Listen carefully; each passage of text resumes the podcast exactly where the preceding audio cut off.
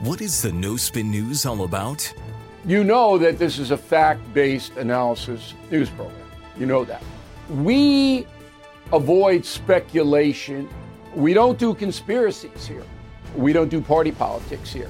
We're not nonpartisan. That's wrong. Not that.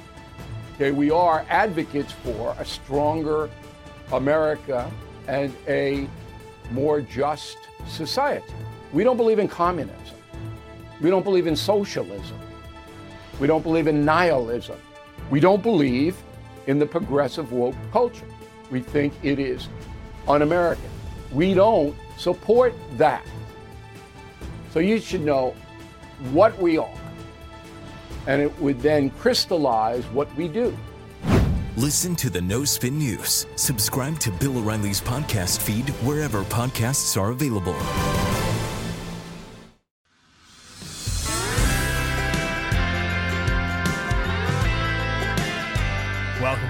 Politics by Faith. I'm Mike Slater. We have a special edition for you today. A couple months back on the TV show, we recorded a special on the book of Genesis. We, we did every book from the Torah. Last week, we reintroduced Exodus, and today I want to play for you Genesis. And the point of doing this is because these are really, really old books, and there's a lot of wisdom in them, obviously. And it's just, I just want to give you enough to inspire you to go back and read them again.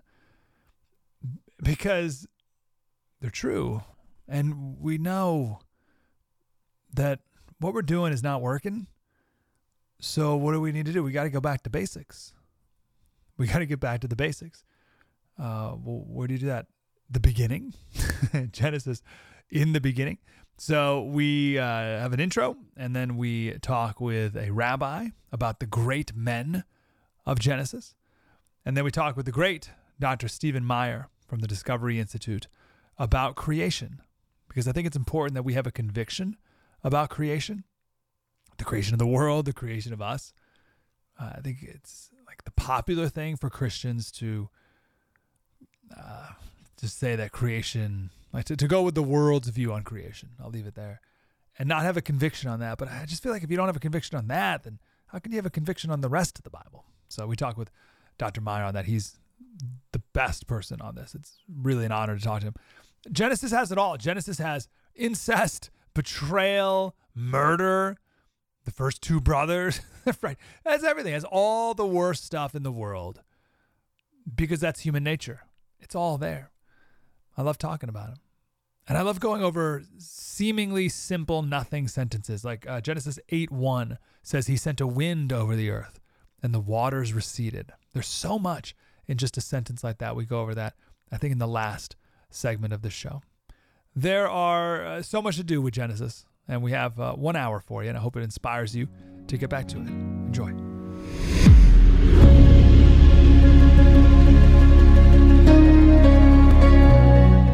Hey, Slater Crusaders, America's the greatest country in the world. Thanks for being here. Welcome to our special Genesis. We hope to, over time, uh, go over, really have a special for each book of the Bible. And there's no better place to start that project than Bereshit, Hebrew for in the beginning. It's the first word of the Bible. Genesis is Greek, it means origin or creation. But first, why does Genesis matter? Why does it matter? Why are we even doing this? Why take the time? Why care? Well, let me ask you this first. How are things going in this country? good? Good? Are things good? Fine? Things are going well, swimmingly. Wow, that's special that some people think so. I don't. And I reckon you don't either. Something is off. Something is very off. And in every sports movie that's ever been made, you have the underdog team, and then they start to do well, and they get too cocky, right? They get too big for their britches, and then they, they lose a game that they should have won, and the coach gets mad. And what do they do after that game that they lost? They don't go back to the locker room. Nah, it's time for practice. Why? Because we got to get back to basics, boys.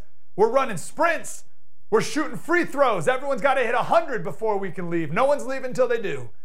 Think Mighty Ducks 2, Coach Bombay, back to basics, skating. And then they skated back and forth and they did like the drill with the, the eggs and stuff.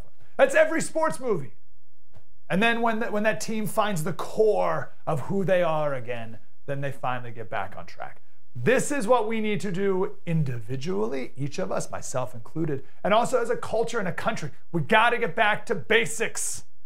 Who are we? Where did we come from?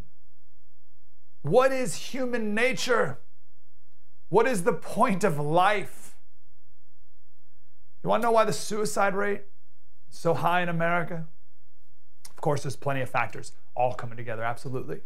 But I would argue that the biggest root factor is that we've been told for generations now that we are just groupings of random atoms that randomly came together to form everything and everyone, and humans came from some amoeba in some slime somewhere millions of years ago, and we just somehow evolved into higher life forms. How did that happen? Oh, over millions of years is always the answer, right? We left the fish and the frog and the monkey behind, although we all come from that. And then we live for a while and then we die, and there's nothing after we die. So there's no point to life anyway. And if you think that, which is what we're all told from grade school on, why would I continue to suffer anymore? Right? If this is all random, it all started randomly, and there's no afterlife, who even cares? And that's what's floating around in most people's heads. We have generations of postmodern atheism drilled into us from a young age, and it's super depressing right? If you think we're here randomly and we came from frogs and monkeys and nothing happens after you die, I'm surprised everyone doesn't commit suicide. Why wouldn't you? We lost sight of the basics. We have become untethered from the truth that's been known for thousands of years. But deep down, we know there's something more. We know we're not here randomly. We know we didn't evolve from nothing. Something didn't come from nothing. And we know that there must be something more after this. And there's got to be, therefore, some purpose to the here and now. We all know these things. And a lot of people have trouble finding answers to those questions. But where are all the answers? Well, I'll tell you, you just have to go to the self help section of your local bookstore. No! You got to ask uh, your favorite Hollywood movie star. They will tell you the secret to life. Or, or you can just follow the latest trend from the Silicon Valley tech nerds. They'll tell you they know the answer to all these questions. Give me a break. They're all in this book. Ancient words that are living and active, sharper than any two edged sword. And the words in this book can judge the thoughts and intentions of the heart. Your answers are in here in Genesis the start, the beginning. And everything in the rest of this book is based on Genesis. Usually, when people talk about Genesis or think about Genesis, they think of the creation of the world, right? And then we immediately get derailed into a whole evolution versus creation debate. And we're going to do that coming up with the best person in the country to talk about this. And the creation account is important, of course, for its own sake, right? But also because if Genesis 1 through 3 doesn't tell the truth, then why should we believe anything else in the Bible? If we can't get the beginning right, then we can't get anything right. And if our God is not creator, as atheists believe, but actually more and more Christians believe, only 40% of, of people in America believe in any form of creationism at all. And we'll get to the details of this coming up again in the, in the third segment. But it's an all time low of Americans believe in a creator who created the earth. And atheists, of course, celebrate this. But if God is not our creator, then he's not the Redeemer either. And if we can't believe the first few chapters of the Bible, then you can't believe any of it. So we got to get that part down pat. We got to fully understand that. But also, Genesis is a lot more than just creation. It's also about the fall, why God permits suffering. It's maybe one of the most frequently asked questions of all time. So, where's the answer? It's in here, it's in Genesis. It's also uh, about judgment. How does God judge the world? Well, that's in here too the flood. We need to all intimately know Adam, Noah, Abraham, Isaac, Jacob, Joseph, Rebecca. They're all in here, and many more. I would argue just behind the importance of creation, right? Which, again, if we get that wrong, then we get everything else wrong after that. But I think the only, maybe, maybe the second most important thing is human nature. Right? I know I'm jumping to a different book of the Bible, but, but Exodus has just story after story of the Israelites being saved by God over and over and over again, and then continuing to disobey and not trust Him and worship other gods. And you read these stories and you think, geez, Israelites, how can you be so stupid? God literally saved you from slavery. Miracles abound, parted the red stinking sea, destroyed your enemy, brought manna to you in the mornings to keep you alive in the desert for 40 years. And you're over here worshiping a golden statue of a cow? What is wrong with you? And then I proceed to close my Bible and immediately worship everything else in my life other than God. I have plenty of golden cows that I worship my job, my bank account, my house, my family, my life. And this, I worship me, thinking that I can do everything and I can do whatever I want, whatever I put my mind to, as the modern expression goes. And I question God constantly. I am just as foolish as the Israelites. Now, I bring that up. I know that's in Exodus, but the point is, nothing in human nature has changed in thousands of years. Nothing has changed with human nature in thousands of years. So you want to learn about human nature? Read Genesis. And it's got everything. Genesis has stories of incest, betrayal, deceit, selfishness, murder. The first two brothers, one of them murdered the other, rape, like all the bad stuff in the world you could possibly imagine. It's all in here because that's human nature. But the great men of the Bible had faith. And faith in God is absolutely essential if you want to flourish. Oh, you can put up a good face, you can drive a nice car and all the rest, live in a big house, the whole thing, but you won't truly flourish. Back to not just suicide, but also a longing in our hearts, which everyone has for meaning and truth. We'll just look to Abraham. When God told Abraham to do something, he did it why he's called the father of the faithful. Of course, we're going to talk more about him coming up next. Jacob's story is, is one of conflict with God until he realized his own limitations. Then he trusted God. Then he depended on God. He wanted to live independently of God, but knew he couldn't. And when will we realize this for our own lives? Do you have adversity in your life? Are you going through a tough time? Talk to Joseph about it. You think you're going through tough times? Tell it to Joseph betrayed by his brothers, left to die. Not a great day. We can learn everything through Genesis. Everything. Why? It's back to basics. And man, do we need that. We're going to talk uh, about some of the, the people in Genesis coming up in the next segment. Then we'll talk about creation. And then I want to wrap up and I'll bring in some current event, current event stories in the news that if you read them through a Genesis lens, can really drive home that nothing has changed in thousands of years. So let's go back to the beginning. In the beginning. It's one thing to have knowledge, that's good. But with the word, you'll have wisdom. Let's begin our special on Genesis next. The media has systematically lied to you. The Hunter Biden laptop story, the origin of COVID 19, the Trump Russia collusion hoax, or how your money's being spent in Ukraine. Enough already with the lies. No more lies, hard truths only. That's what the Truth Podcast is all about. It's not standard conservative talking points. If you want that, go somewhere else. But if you want the hard truth delivered to you in a way that challenges you and will challenge me intellectually, you're not going to find anything like this on the internet. Subscribe, download now. The truth. This podcast is sponsored by Talkspace. May is Mental Health Awareness Month, and Talkspace, the leading virtual therapy provider, is encouraging people to talk it out in therapy.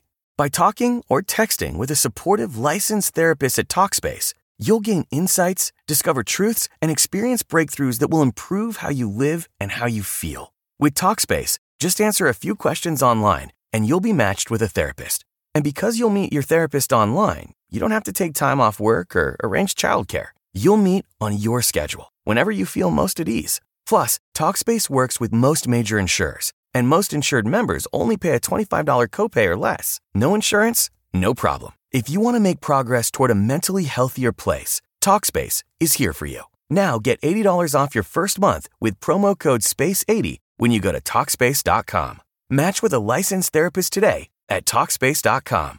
Save $80 with code SPACE80 at Talkspace.com.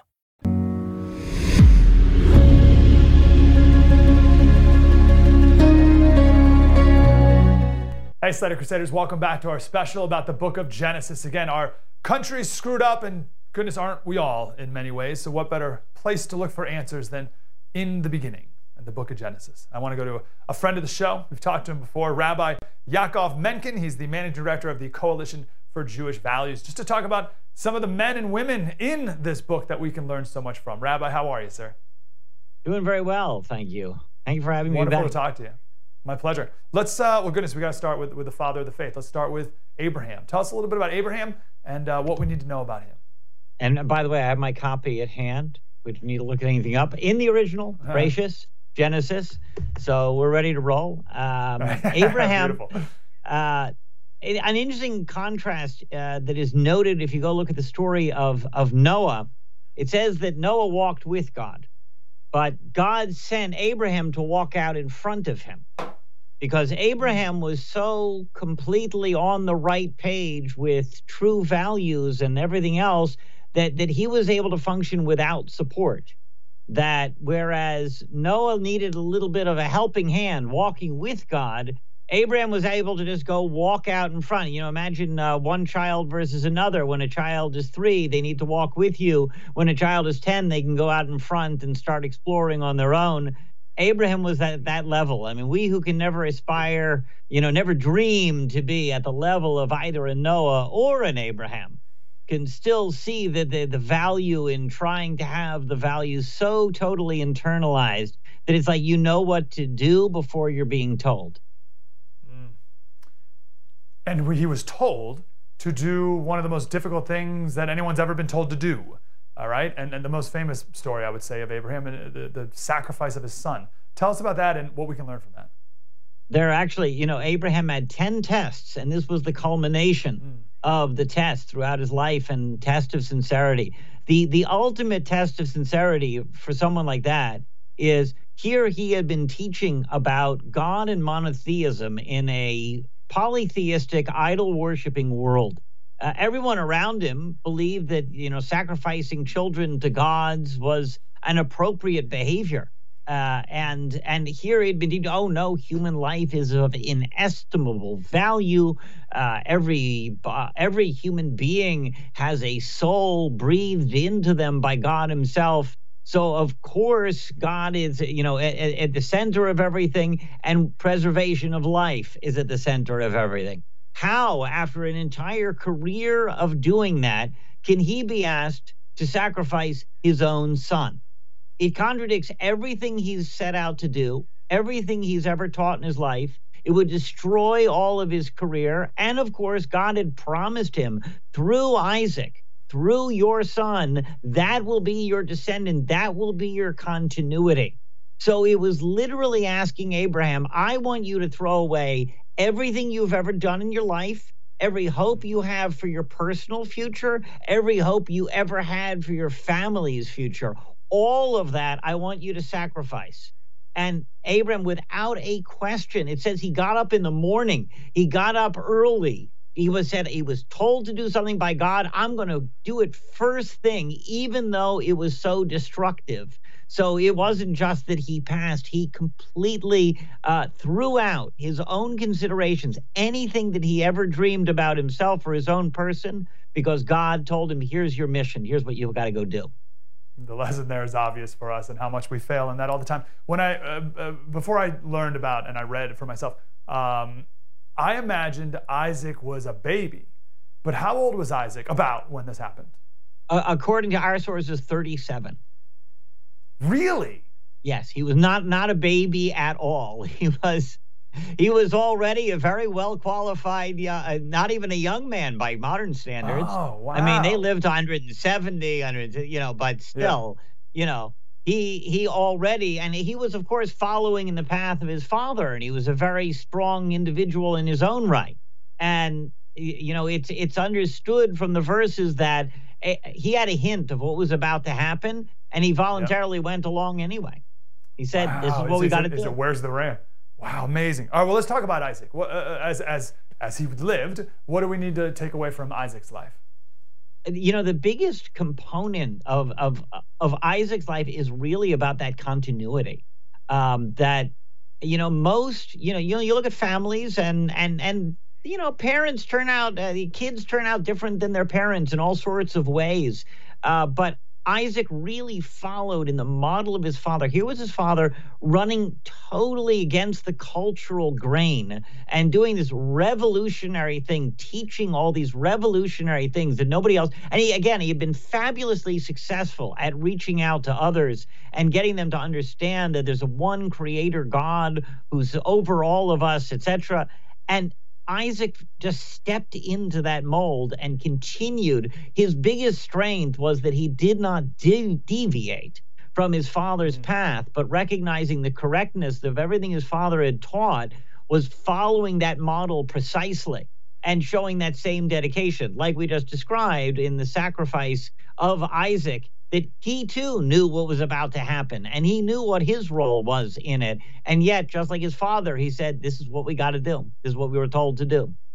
Wow, just to go back to that story, sorry. So uh, when I thought, uh, when before I knew anything, I thought he was a baby. And then I thought maybe Isaac was like 12 and didn't really know what was going on, right? But now that he's older, you're right, he was in, intimately involved in the whole thing and was still willing to go along just as powerfully and profoundly as Abraham was. That even brings new context that I wasn't aware of. That's beautiful. Um, and, let's and jump he forward didn't again. hear it. He did not hear it directly. Abraham oh, was point. told by God, "Go do it," and Isaac asked his father, "Well, hey, where's the ram?" And yep. he says, "God Himself will show us the ram, my son." And if you read that a second way, it's God will show us the ram, my son is the ram. And so Isaac knew what was about to happen, and he went along anyway. Let's go to um, let's go to Joseph. Let's jump ahead. Joseph. What I mean, there's a ton here, obviously. What's one of your takeaways about Joseph's life today? I, I, you know, Joseph, when I was speaking about how the way that Isaac followed the model of his father exactly, Joseph looked like his father exactly. Uh, we have in our in, in our sources that when Potiphar's wife was trying to tempt him and seduce him, what convinced him he was about to fall for it. But there was a mirror up on the wall, and he glanced in the mirror, and what does he see? He sees his father's face looking back at him. He knew at that moment he could not deviate. He could not fall into the trap that Potiphar's wife uh, was laying for him. Apologize about that. Um, okay that he that when Potiphar's wife was trying to seduce him, that he knew he could not fail at that moment when he saw what would lay. And everything throughout his life was about following uh, the path that had been laid for him by his father in a totally different situation. Again, he was like Abraham, again, totally out on his own and yet he built his own culture around himself rather than succumbing to the Egyptian idolatry and everything else that came with it. Oh, so many lessons there for us today. Looking back at these men for inspiration today, but also in our in our godless culture we have today, going the path of God. It's so obvious. What um what about? I'm always amazed by Joseph's forgiveness. I mean, uh, the deepest betrayal from his entire family, uh, all of his brothers uh, and still forgives them. What, what do you make of that? He knew that it wasn't really from them. He it's very clear from the, just the verses themselves that he understood this was God laying a path for us. This was, you know, mm. everything that happened afterwards, me becoming second in command over all of Egypt, that happened because you sold me into slavery. If if you had not done that, that never would have happened. So it's obvious that there was a whole series of things at work. Look at the story of Joseph in the dreams. You know, Joseph Pharaoh says, you know what? I had these two really strange dreams. Seven fat cows come out of the river, seven thin cows come after them, and they eat the fat cows. And then I dreamed about seven fat ears of coin, corn, and then along come seven thin ears of corn, and they eat the fat ears. What's going on?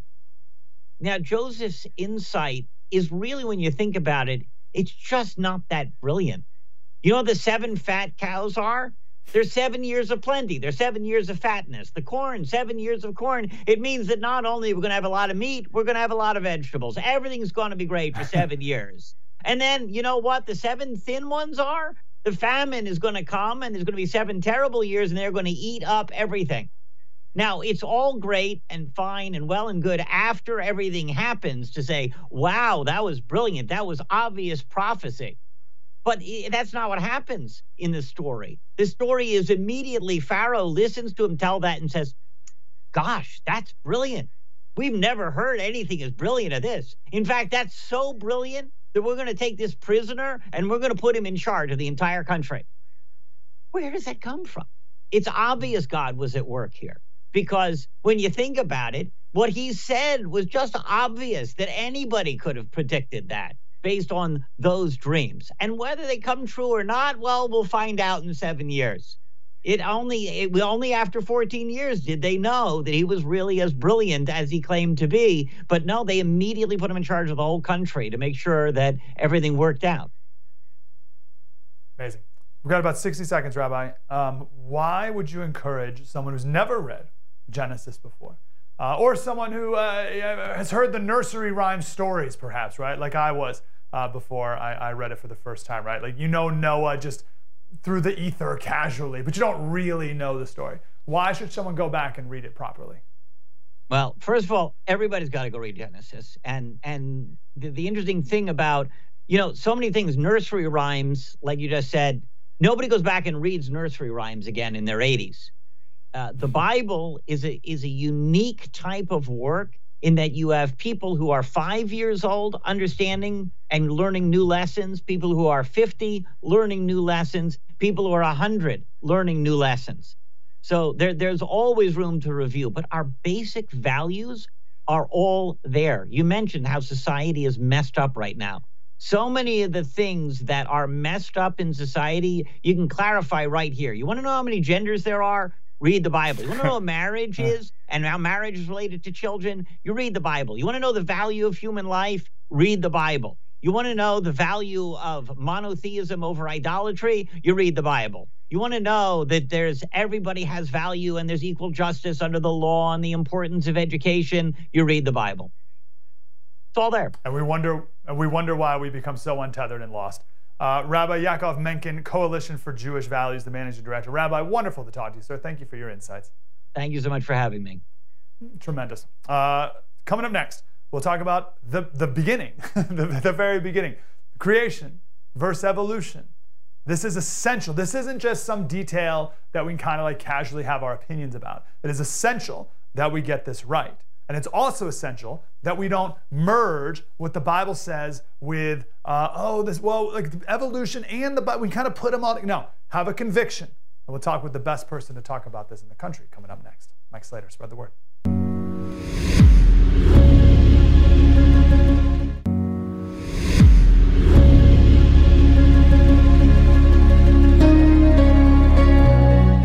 Hey, Slater Crusaders, welcome back to our special about Genesis. Now, when most people think Genesis, they think of in the beginning, like the beginning of Genesis and the beginning of creation. And it is so important that we have a conviction about this, a conviction about the creation of the universe and the creation of the world and the creation of us. And I know a lot of Christians will kind of brush this aside and say, oh, it doesn't really matter. Let's not minor in the majors or major in the minors. And we can all kind of come together and, and have our own little opinions about this issue. But I say no, we must have a conviction about this because if we don't on the first beginning chapters, then how can we believe anything else that the Bible says? The person to talk about this is Dr. Stephen Meyer. He's the director of the Center for Science and Culture at the Discovery Institute. Please go check out their website and all the wonderful resources they have there. And you must read Return of the God Hypothesis. Dr. Meyer, how are you, sir? Very well, and very happy to be back chatting with you. Wonderful to talk to you again. If you could speak to that, Why does this matter? Why can't we all just have our own different opinions about Well- uh, the beginning of the universe?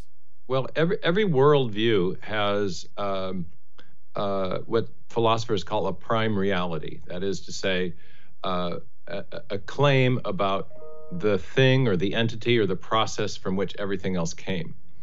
And the the Judeo-Christian claim is that the thing from which everything else came is a transcendent creator, separate from matter and energy, space and time. Um, and not the, not the same as the material the material or physical universe. The dominant worldview in our elite knowledge culture today is uh, what might be called naturalism or materialism, and it's often um, modified with the term scientific. The idea that science has shown that matter and energy, that the natural world made of matter and energy, is the thing from which everything else came, and that science supports that view um, those are two diametrically opposed worldviews. And from those two worldviews, all sorts of different things flow about, for example, the sanctity of life or about our understanding of human nature. Are we completely determined uh, by the material stuff of our bodies, or do we have something like agency or free will? Are we do we have a dual nature in which we are both spiritual, intellectual on the one hand, and material as well? And uh, the way you answer those basic philosophical questions, which are worldview questions, ends up affecting your views on almost every other issue that you could think of, and also uh, it, they end they end up affecting the way you li- live your life. And so, the most important affirmation of the Genesis account for the very beginning is that there was a beginning to the the physical universe of matter, space, time, and energy, and that u- physical universe came from a pre-existing intelligence or mind or creator um, called uh, by most people God. Love all that. Can you give me one specific example of, of, of how someone maybe lives their life differently or even an opinion they may have based on those two different worldviews? And I, and I ask this because I grew up an atheist, uh, been a Christian for maybe eight or nine years. So it's funny growing up in an atheist culture with atheists around me, how I, I have different worldviews. And now as I transition to with a different worldview now, I don't even maybe know all the ways that I that I was made or that, that I became that I had the views that I had as I'm transitioning to this different world. Does that kind of make sense? So what are That some things that most sense, people don't even most people don't even realize is created by an evolutionary mindset? Yeah, let, let, let, I mean, there's so many, but let's let's just pick a couple. The, the first uh, very pop or very controversial issue in our culture today is the issue of abortion or the issue of the sanctity of life, or on the one hand, um, or as it be framed on the other, the, the, the pro-choice view. And underlying that contest of ideas and uh, disagreement about policy is a different conception of human nature. View, uh, the people on the pro-choice side don't believe that that abortion is murder because they think that the preborn infant, the fetus, uh, is merely a collection of cells. It's a material object, not a, a an a, an agent with personhood.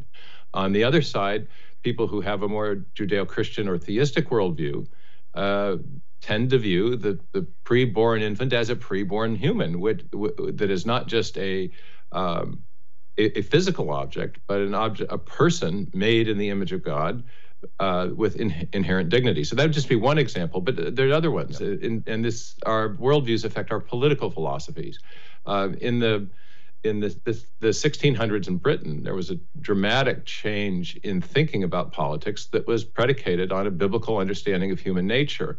Uh, there was a famous book by a Scottish Presbyterian minister called Lex Rex, uh, "The Law is King," and the idea there was that that um, there, because there is a, a transcendent law of God, and that all human law must be derived from that transcendent law of God, that even the king is accountable to that law, and therefore the king does not have absolute power. There isn't a divine right of kings, nor do kings have uh, have um, ultimate power simply because they have power, um, but rather rights are derived from the from God's uh, creation of us, and therefore those in power are accountable to respect those rights, and therefore there are limitations on the power of the state and on the power of the king.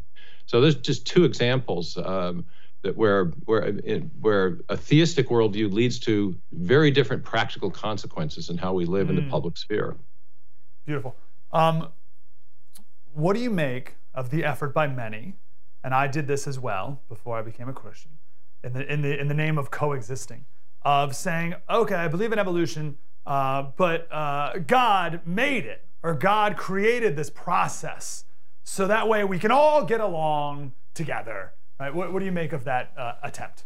Well, we, we've written, we've, we've produced a very big book about this concept called theistic evolution with uh, contributions from scientists, philosophers, and theologians. It's called Theistic Evolution, a scientific, philosophical, and uh, theological critique.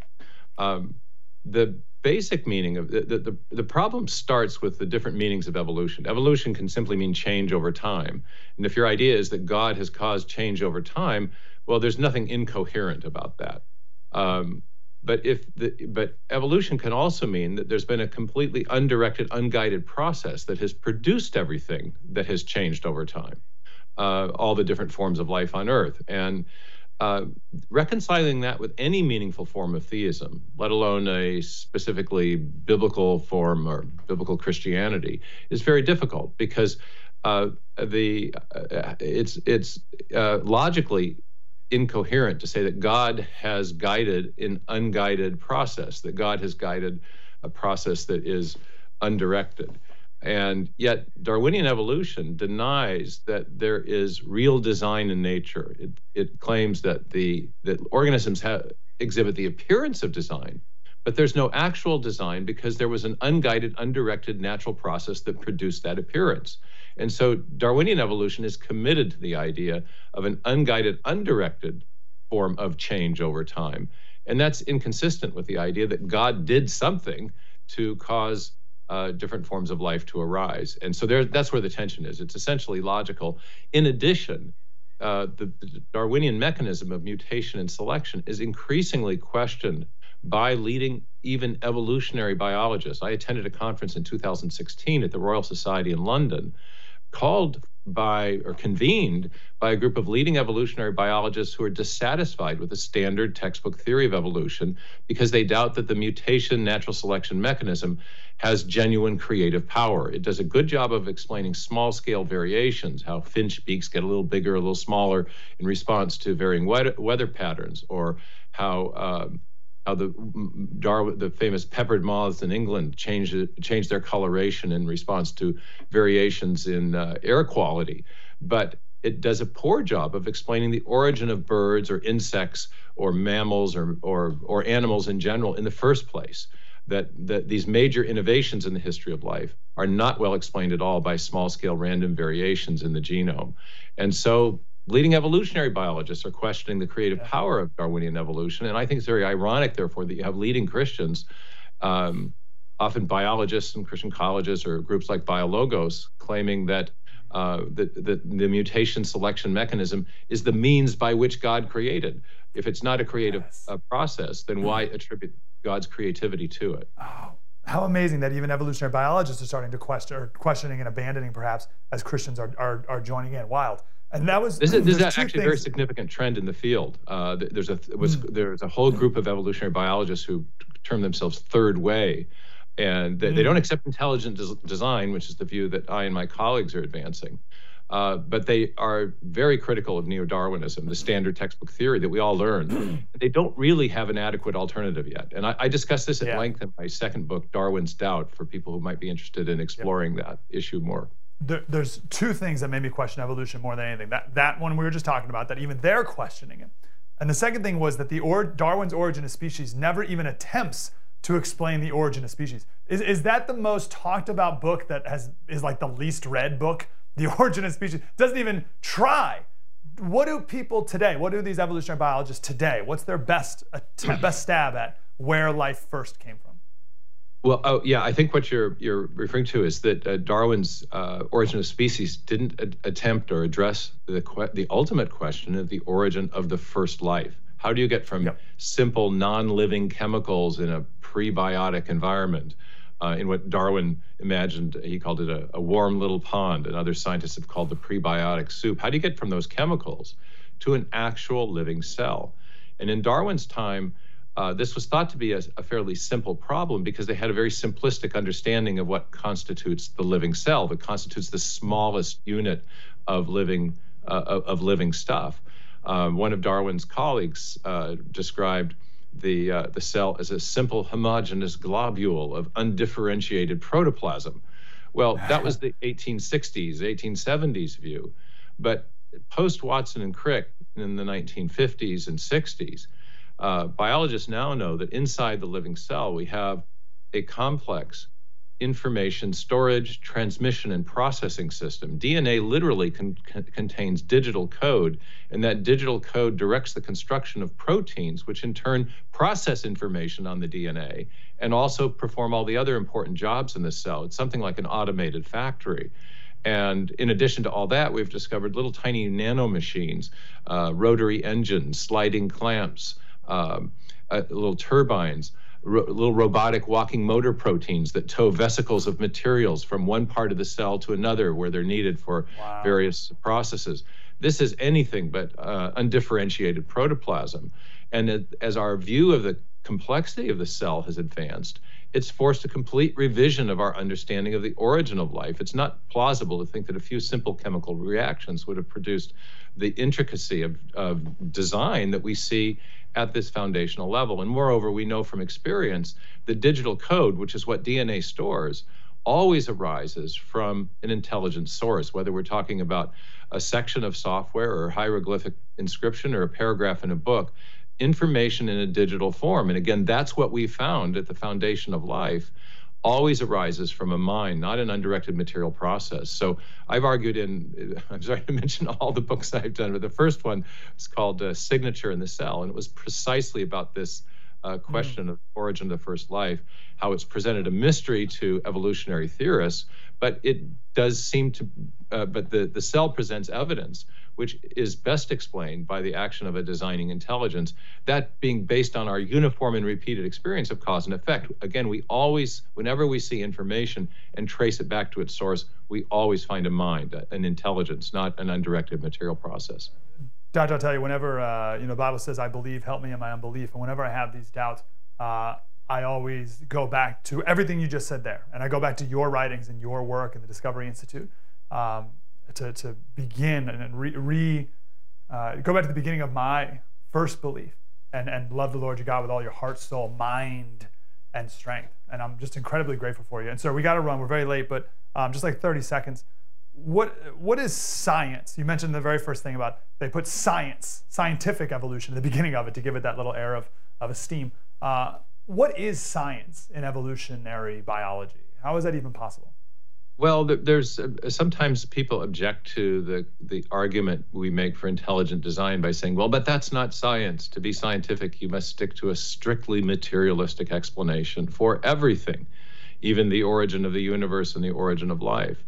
But we have lots of examples where we infer mind or intelligence from the physical evidence in front of us. If you walk into the uh, British Museum and you look at the Rosetta Stone uh, you see these beautiful etchings uh, that represent, as we've now figured out, three different languages describing the same events. And when the archaeologists first discovered the Rosetta Stone, they didn't say, oh, gee, this must be wind and erosion or some sort of chemical etching. They recognized immediately that because there was information inscribed on this slab of rock, there must have been a scribe, there must have been an intelligence, because we know from our uniform and repeated experience, which is the basis of all scientific reasoning, that information always comes from an intelligence. So again, the discovery of information at the foundation of life, and even the simplest living cells, points to a prior designing mind or intelligence, and that's a perfectly scientific inference based on mm. physical evidence. Tremendous. Uh, Stephen Meyer, the Discovery Institute. Everyone go to the Discovery Institute, buy all the books, watch all everything, and, and have a conviction about this issue. I find it to be of the utmost importance. Doctor, wonderful to talk to you again. So thank you for your time. It's great to be with you, Mike. Thanks so, so much. Great stuff. Let's wrap up next. We'll bring some current events back into the uh, story of Genesis. It's all here, it's all in the beginning. Mike Slater, spread the word.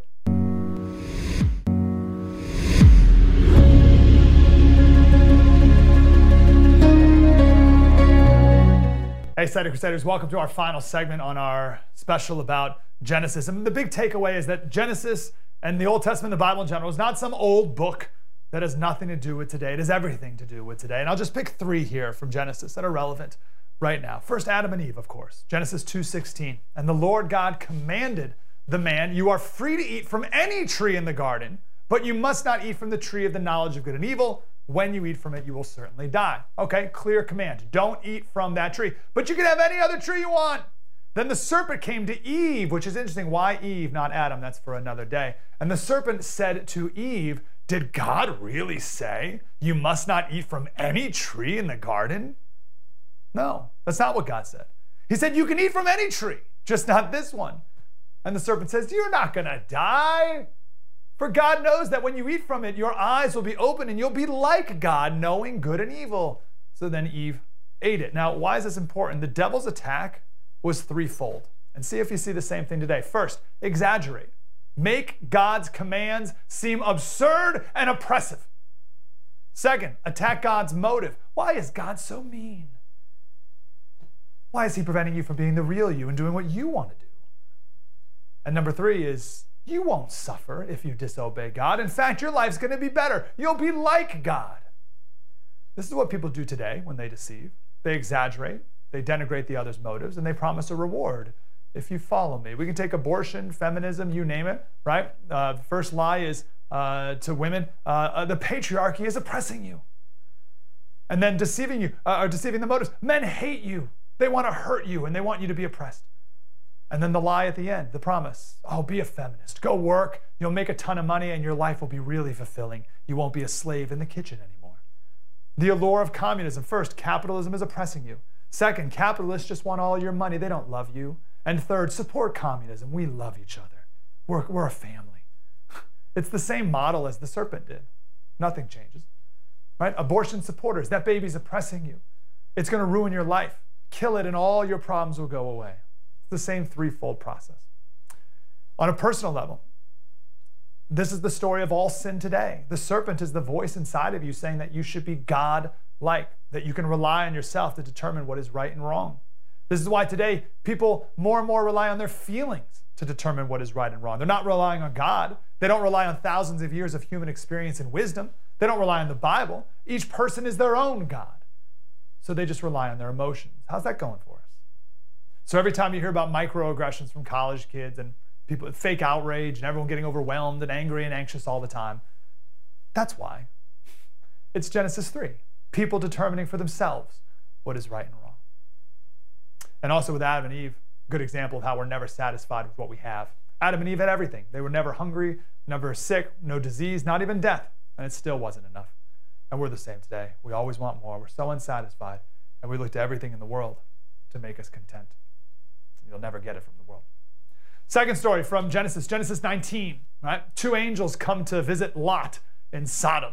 And the townspeople were so ravenous, they were banging on the door of Lot's house to sleep with these two angels that were visiting him. And Lot was so desperate, he offered these men his two virgin daughters to sleep with. But it wasn't enough for these townspeople. So the angels blinded the men, but instead of giving up, it made the men even more ravenous and just completely consumed by their lust. We're no different today. We do things we know are wrong, we know are bad, we know are harmful, harm others and harm ourselves, and we continue to do them anyway. We continue to bang down the doors of sin. So the angel said, We got to get out of here, Lot. Take your wife and your daughters, let's go. And Lot wouldn't go. The angels had to tell him six times before he finally left. So, what's some relevancy here? There's a ton of examples, but literally, we don't like to leave our town. In Nazi Germany, there was anti Semitic law after anti Semitic law, and so many Jews stayed until they were rounded up and killed. But the metaphor here is for our sin. We linger in it, we wallow in it, we tie ourselves to it. We're warned to stop it. We know we should, but we don't. We mock our sin, we belittle it. Delay is Satan's device for our destruction. Who said that? Spurgeon? I think it was Spurgeon. Delay is Satan's device for our destruction. So God destroys Sodom. Right? Genesis 19:25. Then the Lord rained down burning sulfur on Sodom and Gomorrah. Check out this article from the Smithsonian just this year. Ancient cities' destruction by exploding space rock may have inspired the biblical story of Sodom. So these archaeologists found uh, this uh, town that was destroyed with intense heat, right? Things that were there that were melted and they concluded that a meteor with a thousand times the power of the atom bomb over Hiroshima landed down on this uh, town. And what's funny about this is the atheist scientists think that this is what inspired the story of Sodom and Gomorrah, as opposed to it actually being the destruction of Sodom and Gomorrah. Third example Noah. You think you know the story of Noah, right? I implore you to read it in the Bible. It's different than you think you know it. It's certainly different than the kids' versions with the cartoon giraffe's head sticking out of the boat and all this stuff, right? My favorite part of that story is Genesis 8:1. God, he sent a wind over the earth and the waters receded. Right? It's obviously after the flood, and at the end of it, he sent a wind over the earth and the waters receded. And that was the end of the flood. Now, there's other ancient flood stories around the world, which to me prove the existence of the flood. And in those stories, the gods either didn't start the flood or were powerless to stop it. Right? The gods of the Mesopotamian flood story, they were scared of the flood. They couldn't stop it on their own. Why? Ancient people worshiped nature. They put nature on the highest pedestal. The West, Judeo Christian value, understands that God is the creator and God is in charge of everything and he's in charge of nature. When we don't worship God, we revert back to worshiping nature again, just like all the other pagan idol worshiping for thousands of years. This is the environmentalist movement. Let me slow this down. This is super important. So the Bible is God centered and then a people centered worldview. When God is no longer centered, then people are no longer of value, right? Because we're made in his image. So if God's gone, then the value of people is gone. And when people are no longer of value, something else must rise to the top, and that thing is nature. That is the root of environmentalism. That Mother Nature is of the highest value, and we humans are a destructive force against it. Right? We're randomly here, right? We're just a collection of particles, right? We're just one of the one of the animal kingdom, no different than the fish and the monkeys and the birds. But we hurt the earth. As our last guest was saying, there's a massive difference between being created in God's image and being a random collection of particles. And this is why, among other things, environmentalists won't let the, the third world have fossil fuels.